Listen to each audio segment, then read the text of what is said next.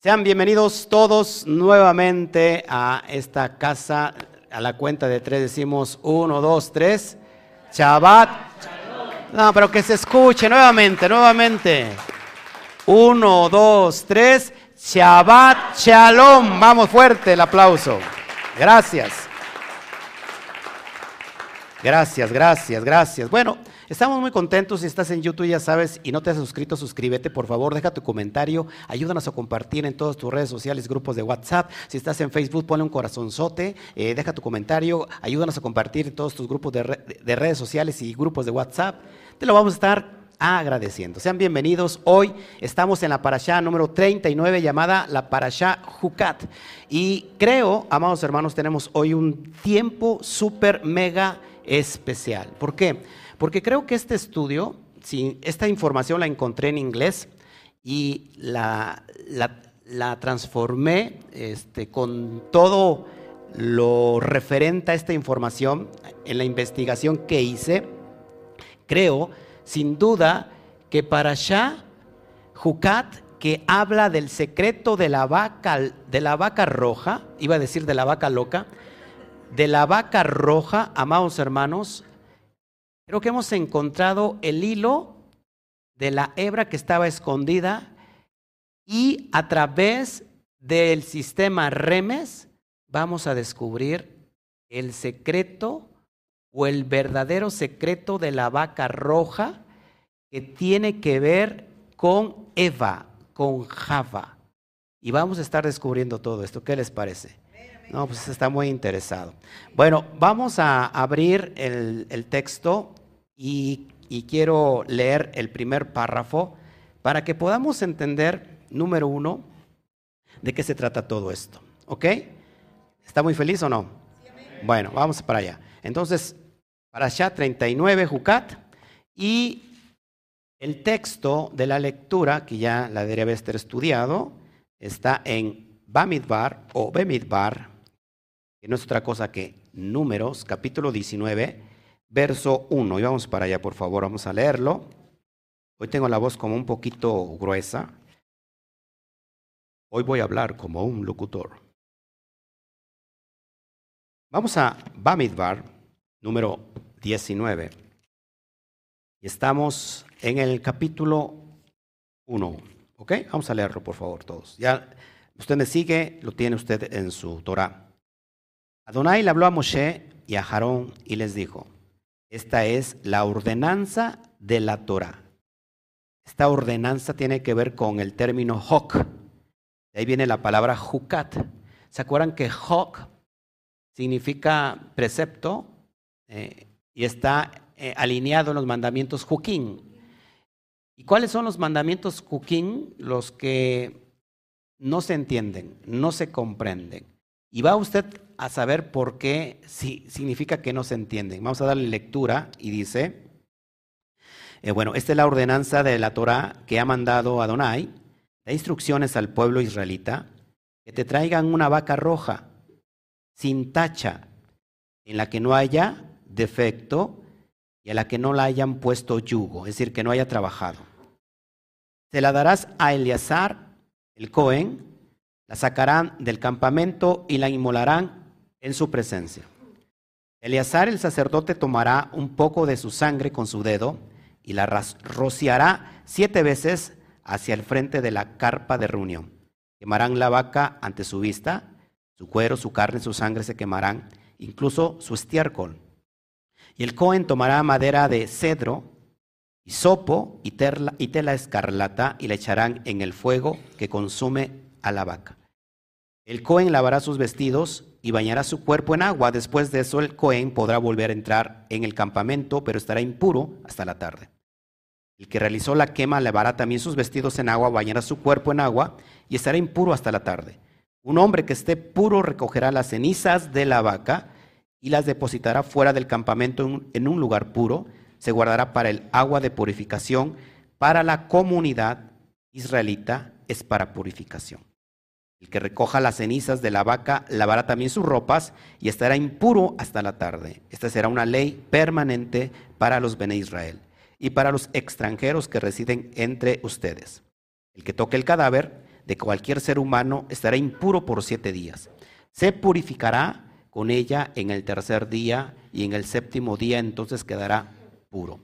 Todo el que toque un cadáver y el cuerpo de una persona que ha muerto no se purifique, contamina la morada de Adonai. Tal persona será eliminada de Israel, siendo que no le salpicó con el agua de la purificación, permanece impuro, su, impureza estará aún sobre él. Bueno, hasta aquí me quedo para que empecemos a meditar un poquito.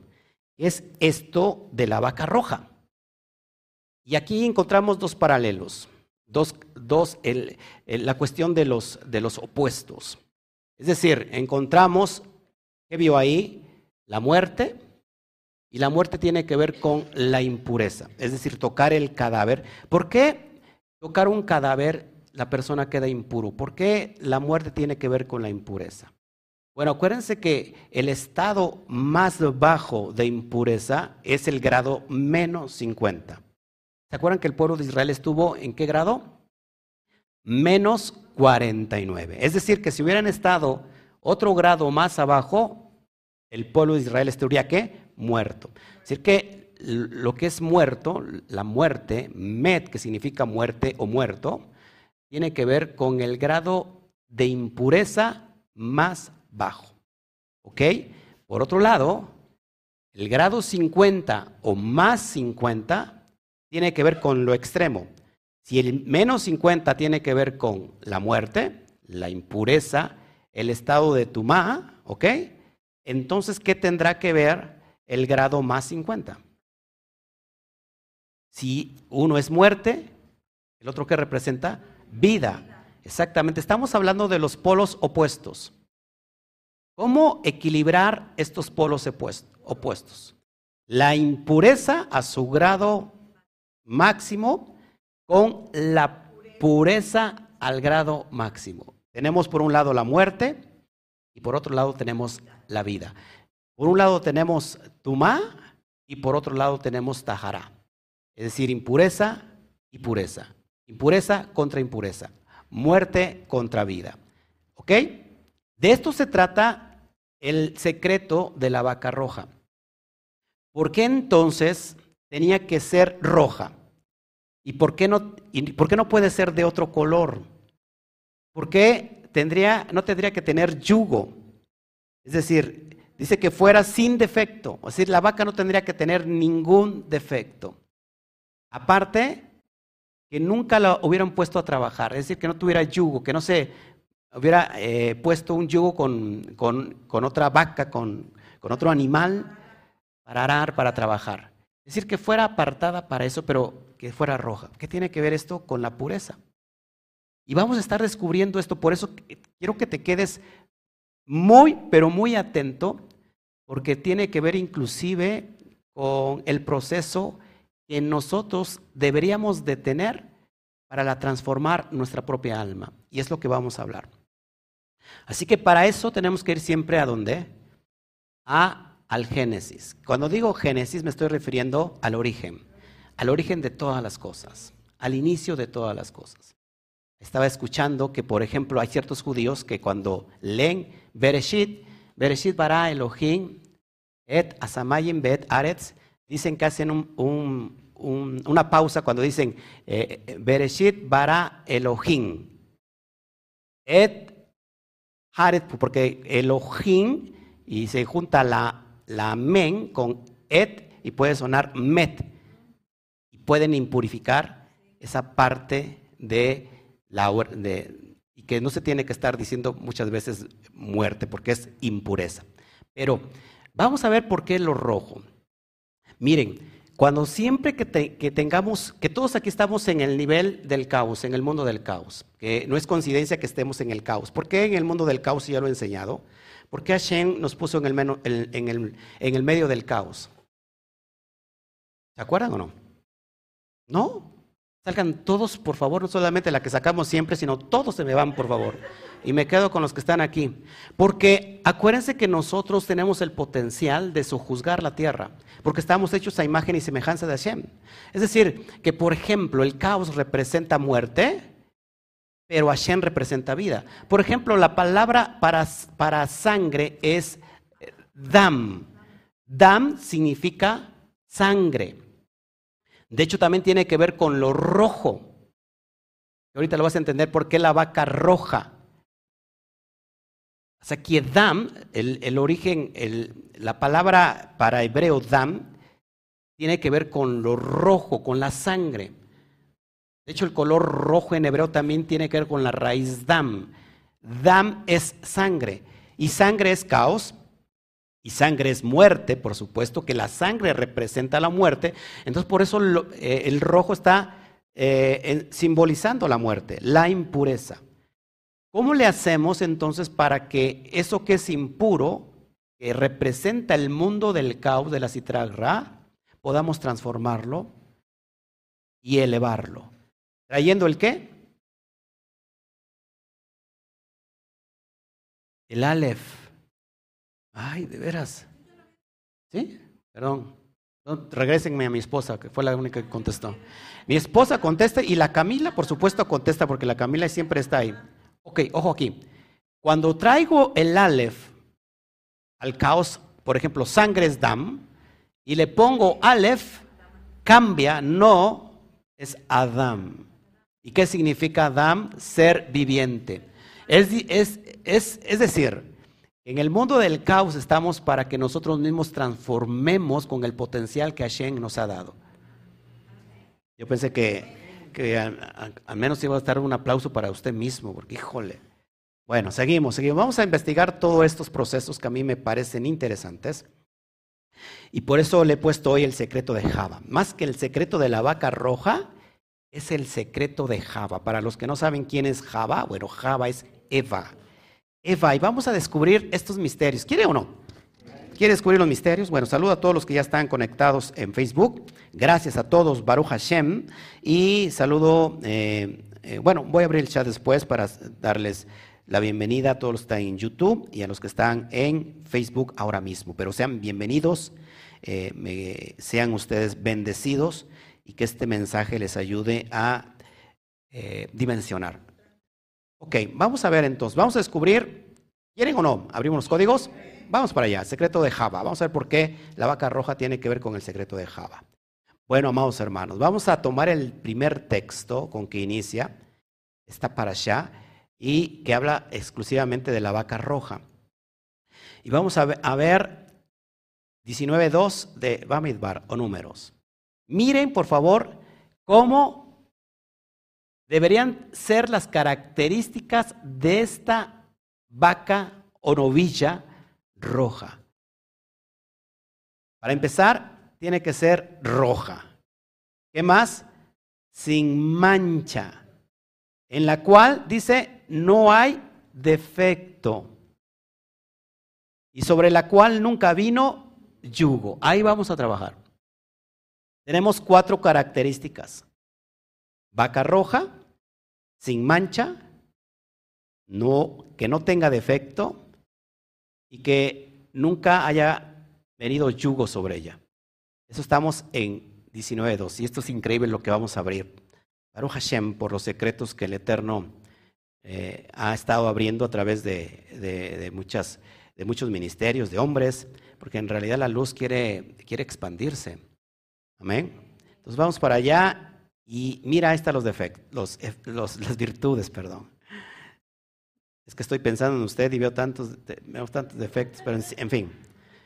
Ahora, que después esto es para estudio en otro tiempo, pero vamos a, en la dimensión más alta del árbol de la vida, ya todo el mundo sabe aquí que es Keter, ¿ok?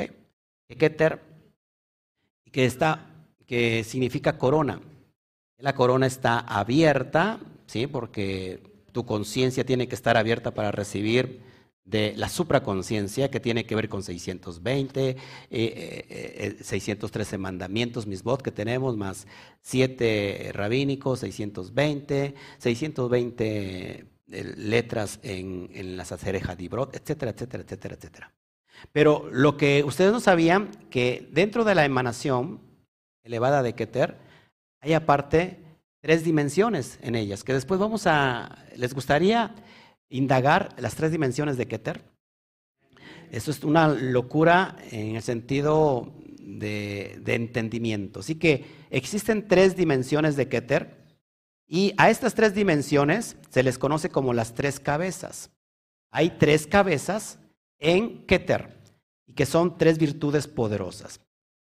Las tres cabezas, que después, que de hecho es el tema que iba a dar ayer, pero ya no lo pude dar, pero después nos vamos a meter a este estudio profundo de, las, tres, los tres regim de Keter.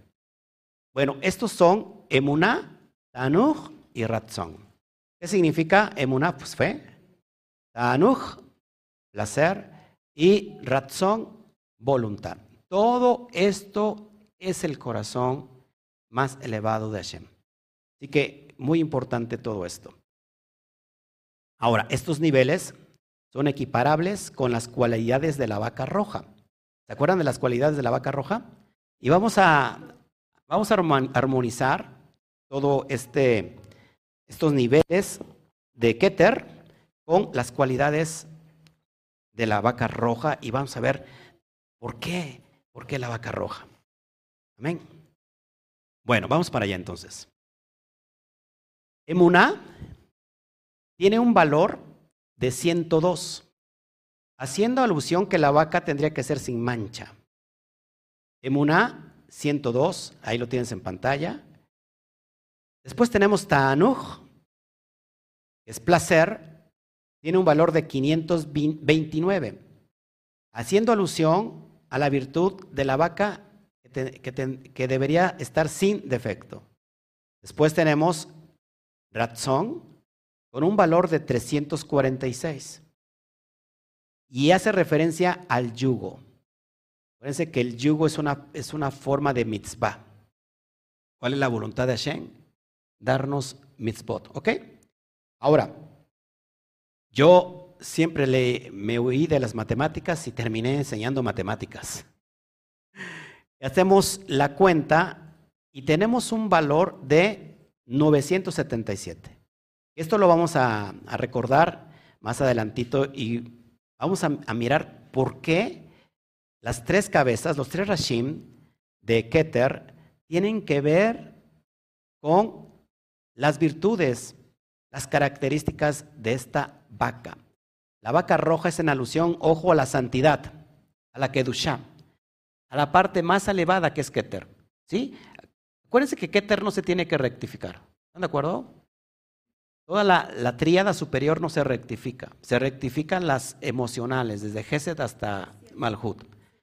La tríada superior no se rectifica porque esta pertenece a la dimensión de, de Akadosh Baruch. ¿Estás de acuerdo conmigo? Entonces 907, 977. Quédate con eso. De todos modos lo voy a traer más, más, más adelantito.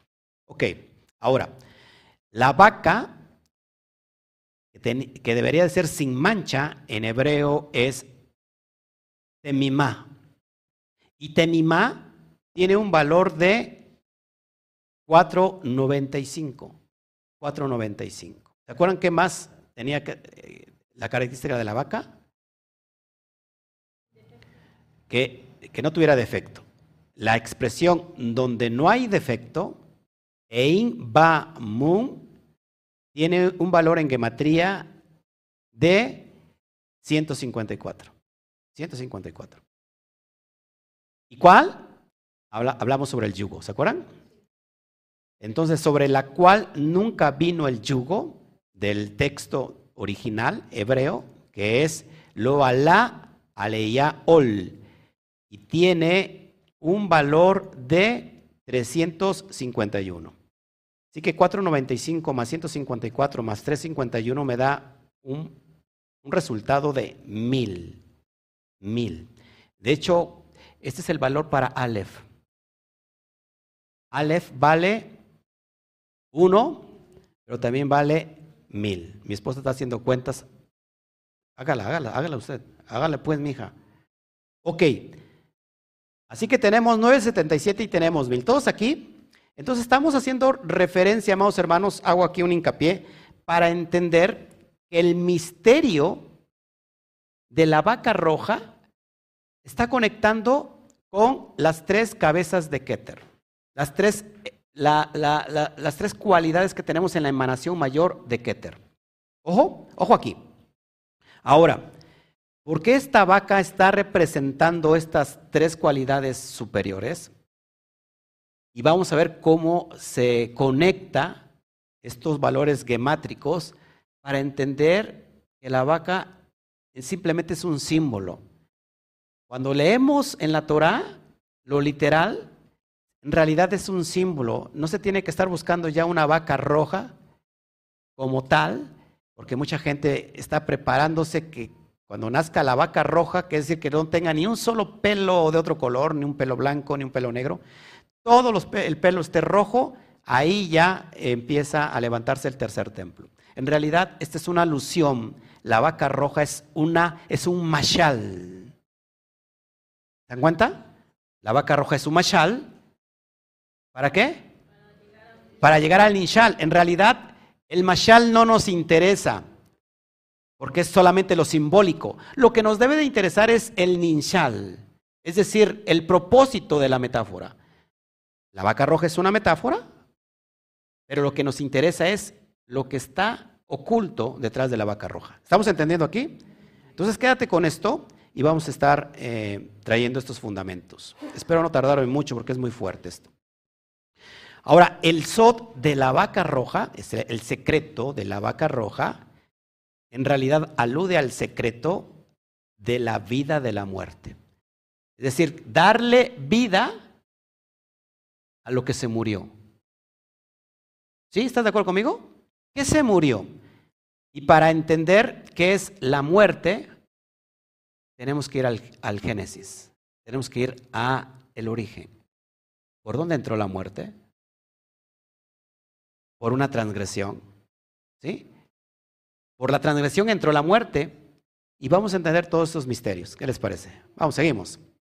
La transgresión de Java trajo la muerte. Siempre la mujer regándola de veras.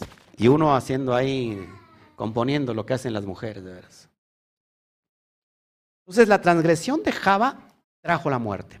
Ok, estamos leyendo en el sentido literal, pero vamos a entender todo esto. Ok.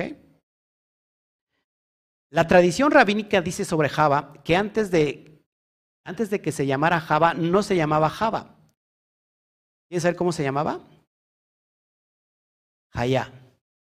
Decir, la tradición rabínica dice que el nombre primordial de Eva no era Java, sino que era Jaya.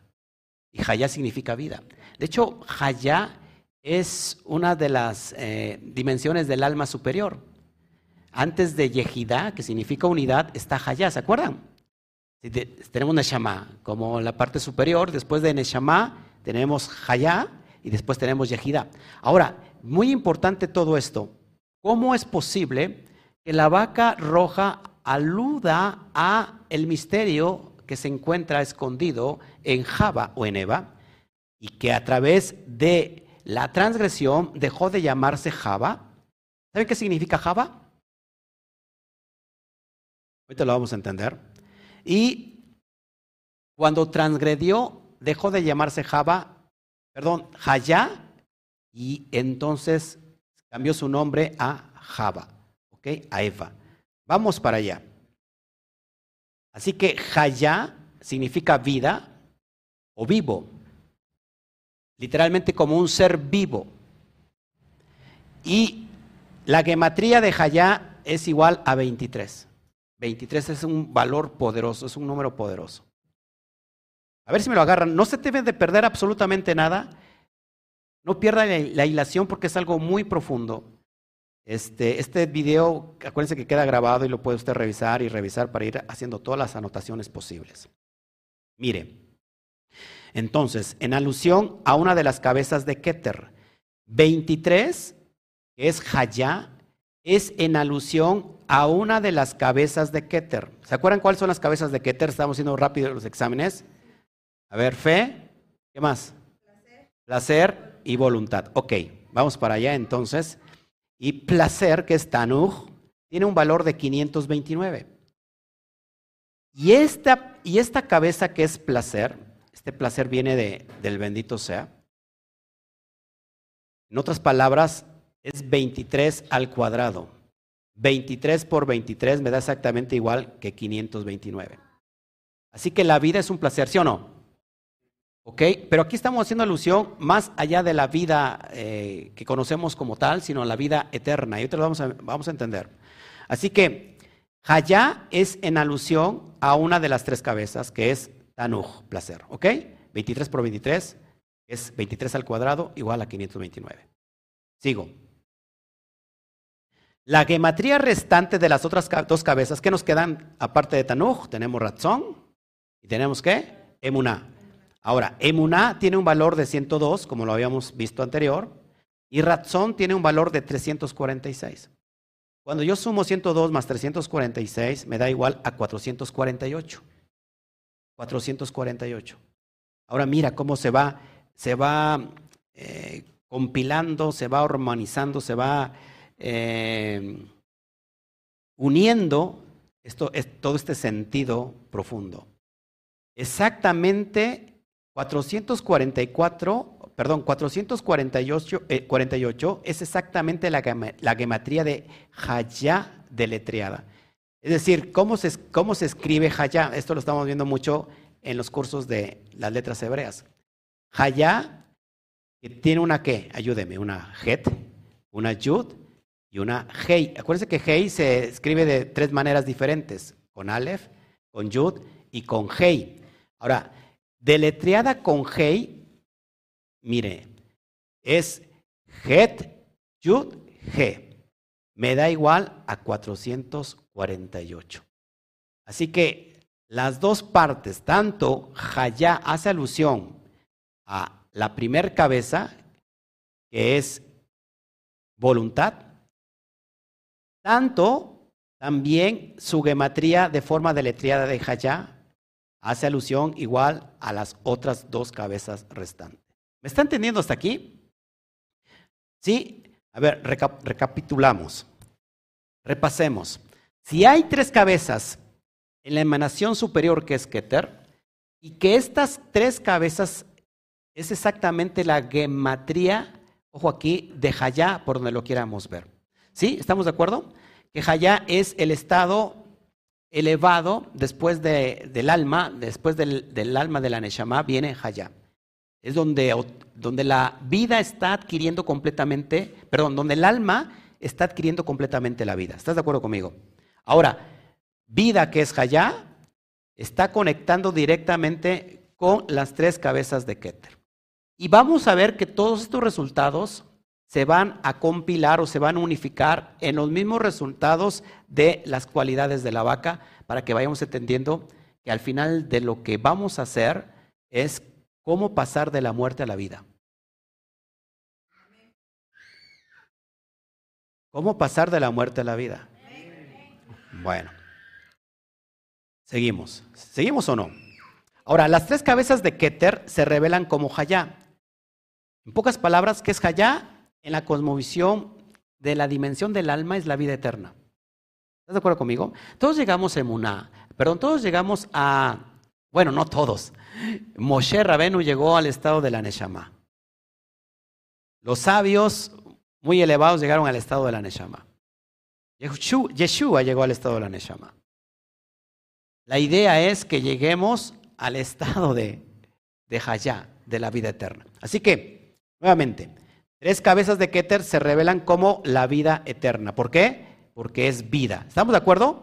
Ya vimos que el resultado tanto de uno como de las dos nos da el mismo resultado de vida. ¿Estás de acuerdo? Bueno, vamos. Ahora, ¿cuál es el resultado de, las tres cabezas? 977. Ya uniendo la gematría de las tres cabezas, es decir, a ver nuevamente, fe. ¿Qué más? Voluntad ¿Y qué más? Y placer. Es decir, en hebreo, emuná. ¿Qué más? Ta'anuj y ratzón. Nos da 977. ¿Cuánto vale Hayá? Que les dije que era un número poderoso. 23. Es decir que 977 más 23 es increíblemente, me da el valor de las características de toda la, la vaca roja. Lo pongo en pantalla. Ahí está. Emunata, no razón, me da 977. Y cuando yo le aplico a esto vida, me da la gematría de las características de la vaca roja, sin mancha, donde no hay defecto y sobre el cual nunca vino el yugo. Así que 977 más vida, más 23, me da igual a 1000. Exactamente el valor de la gematría de las virtudes o de las características de la vaca roja. ¿Qué encontramos detrás de la vaca roja? En pocas palabras encontramos vida, la dimensión de la de la haya, de la vida. Ojo, aquí. Así que por eso es un contrario a la muerte. ¿Mm? A través de la transgresión de Java, ¿qué pasó? Vino la muerte. Y la vaca roja nos viene a traer la vida. Es como si alguien le, viene vendiendo algo y hoy le traigo la vida, ¿no? Hoy le vengo trayendo la vida. Un chistorete que nadie se rió, pero bueno, estoy como el Peña Nieto que dice sus chistoretes y nadie se ríe. ¿Estamos entendiendo aquí o no? ¿Quiere más o no? ¿O ya se aburrió de matemáticas y usted dice, para eso yo no pasé por la escuela de matemáticas y hoy ya este pastor me está enseñando matemáticas, gloria a Dios, aleluya? ¿No? ¿Quiere más o no? ¿Le está pareciendo interesante o no? El detalle está que tiene que abrir su cabeza. Por eso Keter es una corona que no tiene aquí nada. Porque está abierta. Si no tenemos la conciencia abierta, no estamos en Keter. ¿Cuándo vamos a elevar el alma si estamos completamente cerrados? Y esto es lo que te hace es que te dimensiona el alma. Dígame que sea un wow, aunque sea hipócrita. Pero vamos para allá. Seguimos. Ok, vamos para allá. La muerte vino por medio de Java. ¿Cuándo vino? Cuando desobedeció, que en realidad es una transgresión. ¿Cuándo viene la muerte al alma? cuando el alma transgrede los propios códigos que le dan vida. Y voy a traer la burra al trigo. Por ejemplo, Shabbat es un código. Transgredes, no te, da muerte. Así que Java, la desobediencia trajo la muerte. ¿Todos hasta aquí estamos bien? ¿Quién es Java en el sentido del alma? bueno, las emociones, pero en realidad es, un estado del alma que está completamente sustraído, esparcido de la conciencia elevada del Keter. Ahora, mira, el secreto de la vaca roja entonces es la restauración. ¿Cuál es el código? El, secreto de la vaca roja es la restauración de Java a Jaya, a Jaya. Es decir, pasar de Java, quitarle el nombre posterior y regresarle el nombre original que es la vida, Jaya. Es decir, la vaca roja tiene el poder de transmutar el estado de, del alma que trajo la muerte y darle nuevamente la vida, recuperar su nombre original. Esto es lo que significa la vaca, dar vida. Ahora, es exactamente, ojo aquí, la gematría de los tres niveles de la descripción de la, de la vaca roja. Ya lo vimos. Por lo tanto, la vaca roja simboliza el estado primordial sin transgresión de Hayá. Hayá que se traduce también como el viviente. La vaca roja es una alusión poderosa al estado primordial que tendría o debería tener el alma. ¿Estás de acuerdo conmigo? el alma quedó encapsulado a través de la desobediencia, a través de la transgresión de sí misma, no desobedeciendo a Dios, sino desobedeciéndose a sí misma y queda encapsulada, alejada de la, de la vida primordial que, tendría si ella eh, se conecta con el, con el bendito sea. Es decir, que todas las bendiciones quedaron, eh, ¿cómo se puede decir? Porque sí nos llegan de todos modos, pero no nos llegan como debería. Es como si usted está, está muy feliz. Imagínate a los hermanos, le mandamos, por ejemplo, saludos a los hermanos de que están en el norte, en, Nuevo León, el estado de Nuevo León, que, que están sin agua, llevan cuatro meses sin agua. Para ellos, ojo aquí, para ellos estuviera goteando así, una gotita seguida sería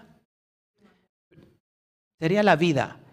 Nosotros nos hemos acostumbrado que la vida, que tenemos es una gotita cayendo. ¿Cuál sería lo natural? Usted abre la llave y sale el chorro de agua. ¿Se dan cuenta la diferencia? Ahora, el alma quedó encapsulada en ese nivel. Se conformó al sistema, al mundo de la transgresión, de las tinieblas, de la citragra, y se ha, ha, quedado contenta con una gotita de agua, cuando en realidad tenemos que abrirle todo el grifo. ¿Cómo le abrimos todo el grifo? Bueno, cuando entendemos a través de estos códigos elevar la conciencia. ¿Estás conmigo? Así que entonces la vaca roja representa la kedushá, la santidad del alma. Regresarle la vida al alma, porque el alma, a través de que entró en este cuerpo que es falible, empezó a morir. A morir el cuerpo, ¿ok? Entonces el Padre nos quiere regresar al estado de kedushá, de santidad, y este es el misterio de la vaca roja. ¿Está entendiendo o no? Bueno, seguimos entonces. En otras palabras, es de regresarle a Java la vida eterna. Es de regresarle al alma la vida eterna. ¿No le parece, impresionante esto? Para muchos no creen en la vida eterna. Yo al menos sí creo en la vida eterna. Eh, y bueno, ¿qué te puedo decir? Sigo. Ahora vamos al texto nuevamente de 19.2 de Mamidbar números donde lo vamos a estudiar en el hebreo original. ¿Les parece o no? Y vamos a sacar conclusiones poderosas. Una vaca roja sin mancha, en la cual no hay defecto y sobre la cual nunca vino yugo. Ahora en hebreo, ahí lo tiene en hebreo, es Fará Aduma, Emima Asher, Ein Ba, Mun Asher, Lo Alá, El Ol. Así que toda esta frase tiene un valor en gematría de 2337. Ahí usted lo suma en casa. 2337. Así está en el, en el texto original. Y les hago el favor de ponérselo en el hebreo y les hago el favor de ponérselo en fonética. ¿Qué le parece? 2337. Por eso es importante, amados hermanos, que pues, nos ayuden a compartir estos estudios. lo hacemos con mucho amor, invertimos tiempo, esfuerzo y, ¿por qué no, hasta dinero? ¿Por qué? Porque tú eh, a tu casa, a tu mesa llegue eh, esta bendición. ¿Ok? Entonces seguimos, seguimos. Así que 2337. Ahora, 2337 es igual a la multiplicación de 123 por 19. Cuando yo multiplico 123 por 19, me da igual a 2337. Ahora, donde 123 es igual a la palabra onej. Onej significa placer, gusto. Pero cuando yo transmuto, recuérdense que transmutar una, una palabra, es decir, transmutar las letras y, obtener el mismo, el mismo valor, es exactamente, eh, significa lo mismo en el sentido opuesto. La palabra nega, en hebreo, que se puede traducir como peste, como plaga, pero como aflicción. Así que el 123 es en alusión a placer, pero también aflicción. Así que sentidos ahí opuestos. Y el 19 sería en alusión a Java, porque Java tiene el valor de 19. Así que cuando yo multiplico Java por placer o por aflicción, me da un resultado final de 2337. Tengo que pasar a la otra, a la otra figura para que eh, no pierda la ilación. Ahora, vamos para allá. Entonces, vida, ¿qué significa esto? Que vida es placer, ¿ok? Pero que muerte es aflicción. Así que yo puedo eh, multiplicar todo este sentido de la gematría de todo el texto que vimos anterior para saber que entonces la vida puede ser placer, pero la muerte en realidad es aflicción, es peste. ¿Qué es lo que estamos viendo en estos, en estos tiempos? Acabamos de pasar una peste. y que todavía estamos en ese proceso de peste, de muerte. ¿Qué necesitamos? A gritos, la vida. ¿Ok? Bueno, pues por eso me, me regreso. Si yo multiplico 123 por Java, me da este, este valor. Y este valor retomado nuevamente de qué? De las características de la vaca roja. ¿Ok? Fácil. Bueno, no se haga bolas. Así que la rectificación de Java hace posible pasar de muerte a vida. Por eso les digo que cuando estamos en Shabbat, una vez más, one more time, cuando estamos en Shabbat estamos rectificando, ¿qué estamos rectificando? ¿Qué, qué emanación estamos rectificando del árbol de la vida? Me quiero morir. Me quiero volver a morir. ¿No se acuerda? Java. Estamos rectificando a Eva. ¿Por qué? Porque el Shabbat representa el estado de Biná. ¿Cuál es el arquetipo de Biná? Java. ¿Y cuál es el arquetipo entonces de Jodma? Adam. ¿Quién transgredió? ¿Quién fue el primero que escuchó la voz del Nahash? Java. Entonces cada vez que estamos guardando Shabbat, estamos rectificando a Java. Para que me entiendan, las personas que el Shabbat representa el séptimo día, el reposo. Y ese es el trabajo que, hace el alma a través del cuerpo. El alma Transcurre a través de esta dimensión material durante seis días. El séptimo milenio, ¿para qué es? El tiempo mesiánico, ¿para qué es? Para descansar, para que viene la paz, que viene la vida. Así que el Shabbat representa el estado de la rectificación. Damos un salto cuántico. ¿Qué número es el Shabbat? Siete. ¿Qué número corresponde en el árbol de la vida? desde Geset hasta abajo. ¿Cuál es el séptimo? El séptimo grado de Geset hasta abajo. Malhut. Así que Malhut, esta emanación física, representa Shabbat. Pero estamos en Shabbat, pero damos el salto cuántico a Binah. Porque en Binah estamos, aquí en Shabbat estamos rectificando la transgresión de Java. Estamos pasando de muerte a vida. Ahora, Shabbat hace alusión al Olam Abba. ¿Qué es el Olam Abba? El mundo por venir. La persona que no sabe estos códigos en realidad está pensando en Olam Ase. ¿Qué es Olam Ase? Esta vida. Y están dejando de pensar en la vida venidera. Por lo cual siguen estando en muerte. Y Shabbat nos enseña en los estratos profundos y los códigos de la Torah pasar de muerte a vida. ¿Se dan cuenta? Así que todos estos poderosos códigos nos están enseñando que cuando se rectifica Java, se pasa de Java a Jaya. Es decir, de muerte a vida. ¿Está usted de acuerdo conmigo?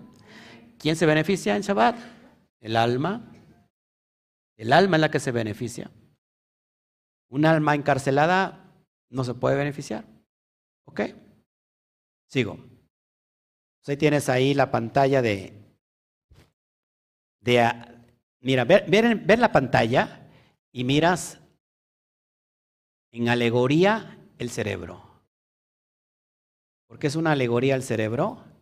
Porque estás viendo ahí cerebro derecho y cerebro izquierdo. Cerebro derecho que es Adán y cerebro izquierdo que es Java. ¿Cuándo fue tentado el cerebro izquierdo? Cuando estaba separado del hemisferio derecho. El Nahash, el serpiente, le habló a Java. Si puedes, si comes de este árbol, el conocimiento del bien y del mal, serás como Dios.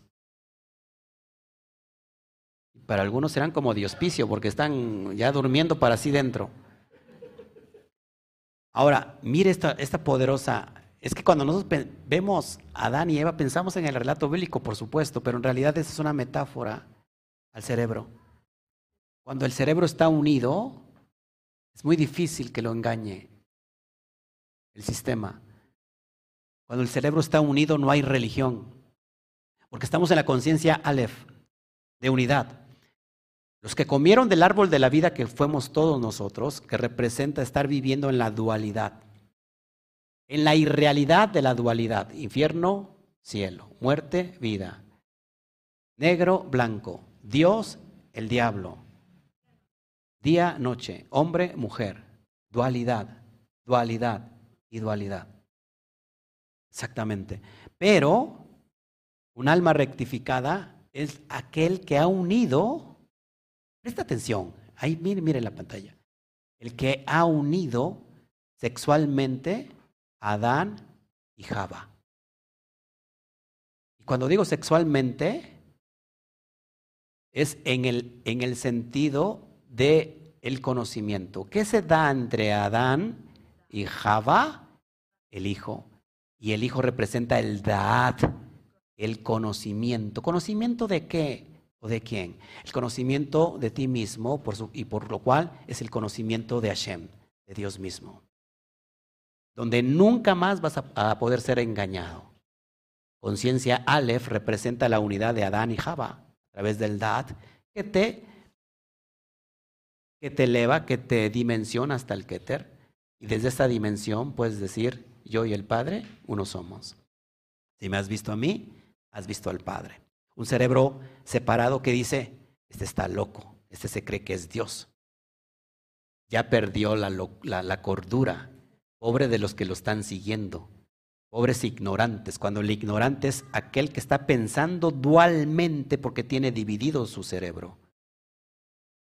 Pero la persona que ha unificado el cerebro no puede ser tentado por Nahash. No puede ser tentado nunca más por el serpiente. Me dicen, ¿por qué digo el serpiente? Porque en el original es el serpiente, no la serpiente. Voltea a ver el de junto. No por lo de la serpiente, sino dile, porque así se dice, el serpiente, no la serpiente. Hasta algunos despertaron ¿eh? de su letargo. ¿Me está entendiendo aquí? Ahora, nuevamente, one more time. Si yo unifico Adán y Java, que dice, y Adán conoció a Java. Conocer es el término yadá, unificarse. Cuando se unifica, cuando hay cópula, cuando hay cópula, una cosa es cúpula, ¿verdad? La otra es cópula. Cuando hay cópula, se crea el hijo. Y el hijo es vida. El Hijo es conocimiento de Dios, de Hashem, de lo divino. Cuando hay unidad nuevamente en, los, en el cerebro, es decir, estoy equilibrando, no solamente me estoy yendo a lo intelectual, porque el intelecto deja de creer en Dios, no tiene fe, tiene que ser todo comprobable, todo tiene que ser a través de la ciencia. Acuérdense que la ciencia no cree, pero tampoco descree. La ciencia demuestra. Ese es el cerebro izquierdo. Este es Java. Pero el cerebro derecho tiene que ver con la fe, que conecta con las tres cabezas de Keter. Entonces tampoco una persona puede estar viviendo solamente de fe y dice, no voy a trabajar, no voy a trabajar y no voy a trabajar. Total, Hashem va a, a proveer. Pues sí, el Eterno provee, pero también tienes que machetearle, mi hijo. No todo es, es de fe y de estar viviendo de ángeles y serafines, ¿no? Así que cuando una persona está, dice, es que yo recibí hoy palabra de Dios y me dijo esto y esto de ti. Y todos los días está recibiendo palabra de Dios y mira que su vida es un tremendo desbarajuste. Está en un sentido desequilibrado. Y por el otro parte, la otra parte está el loco científico. No sé si me explico. Los dos son muy malos y perversos.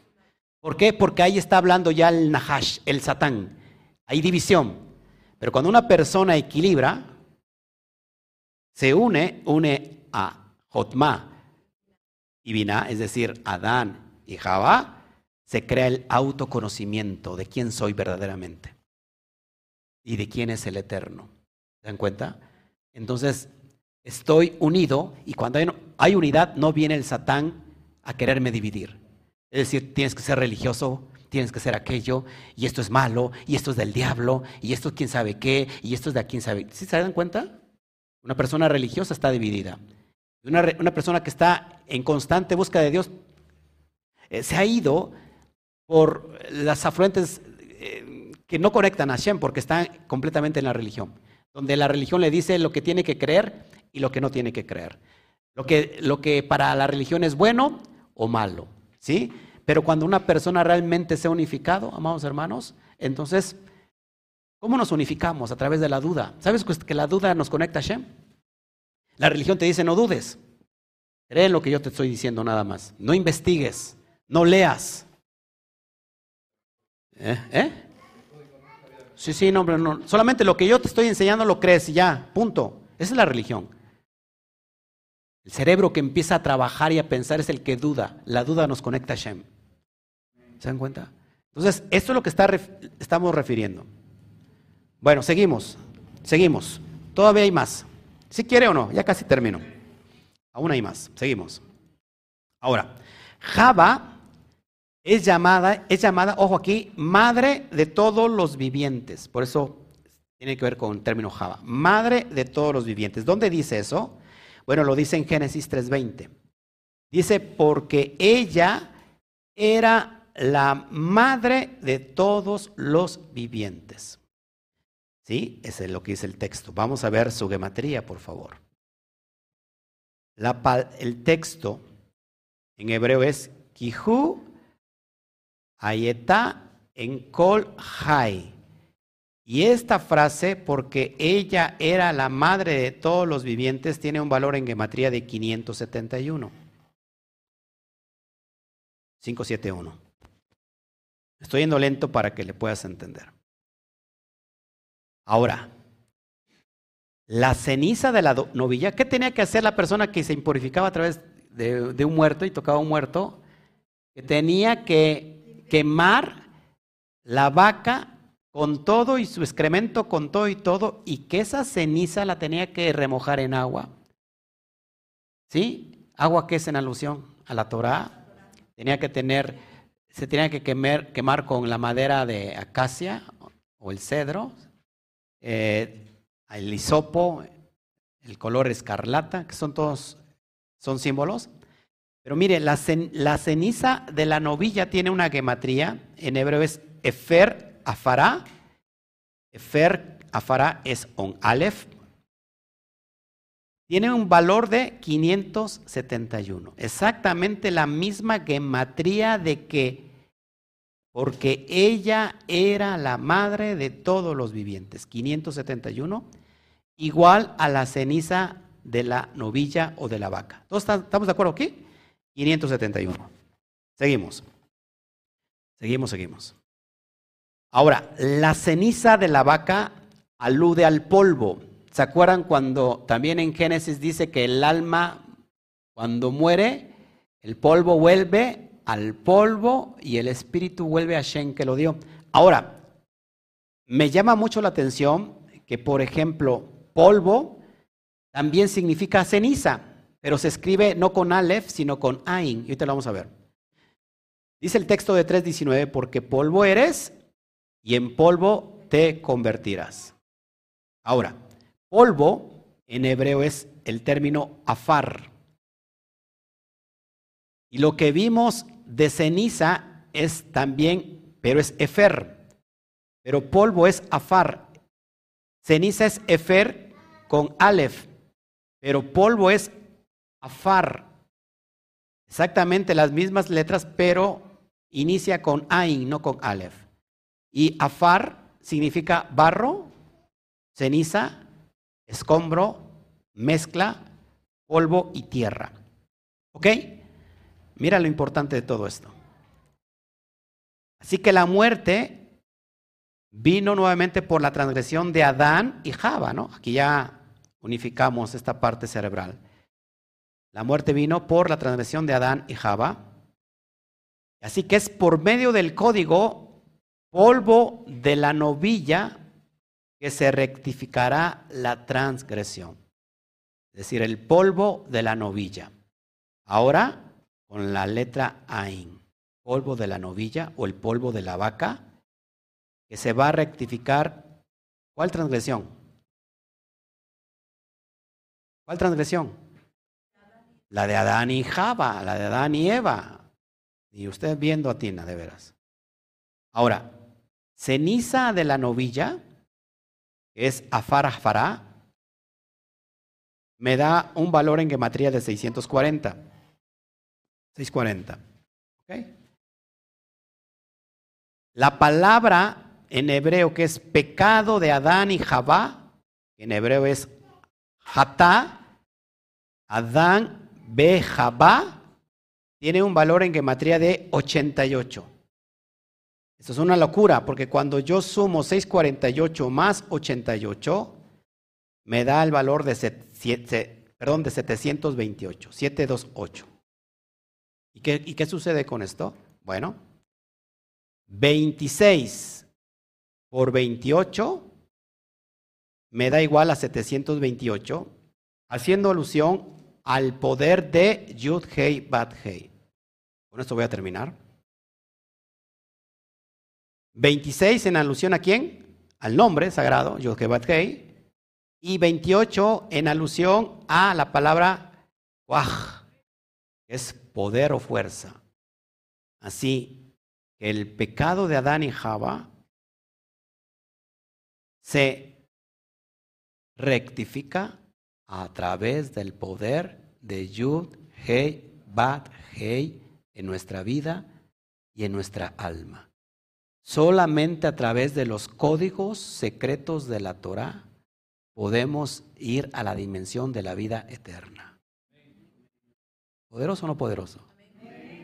Wow. Creo que eso es todo, amigos. Eso es todo.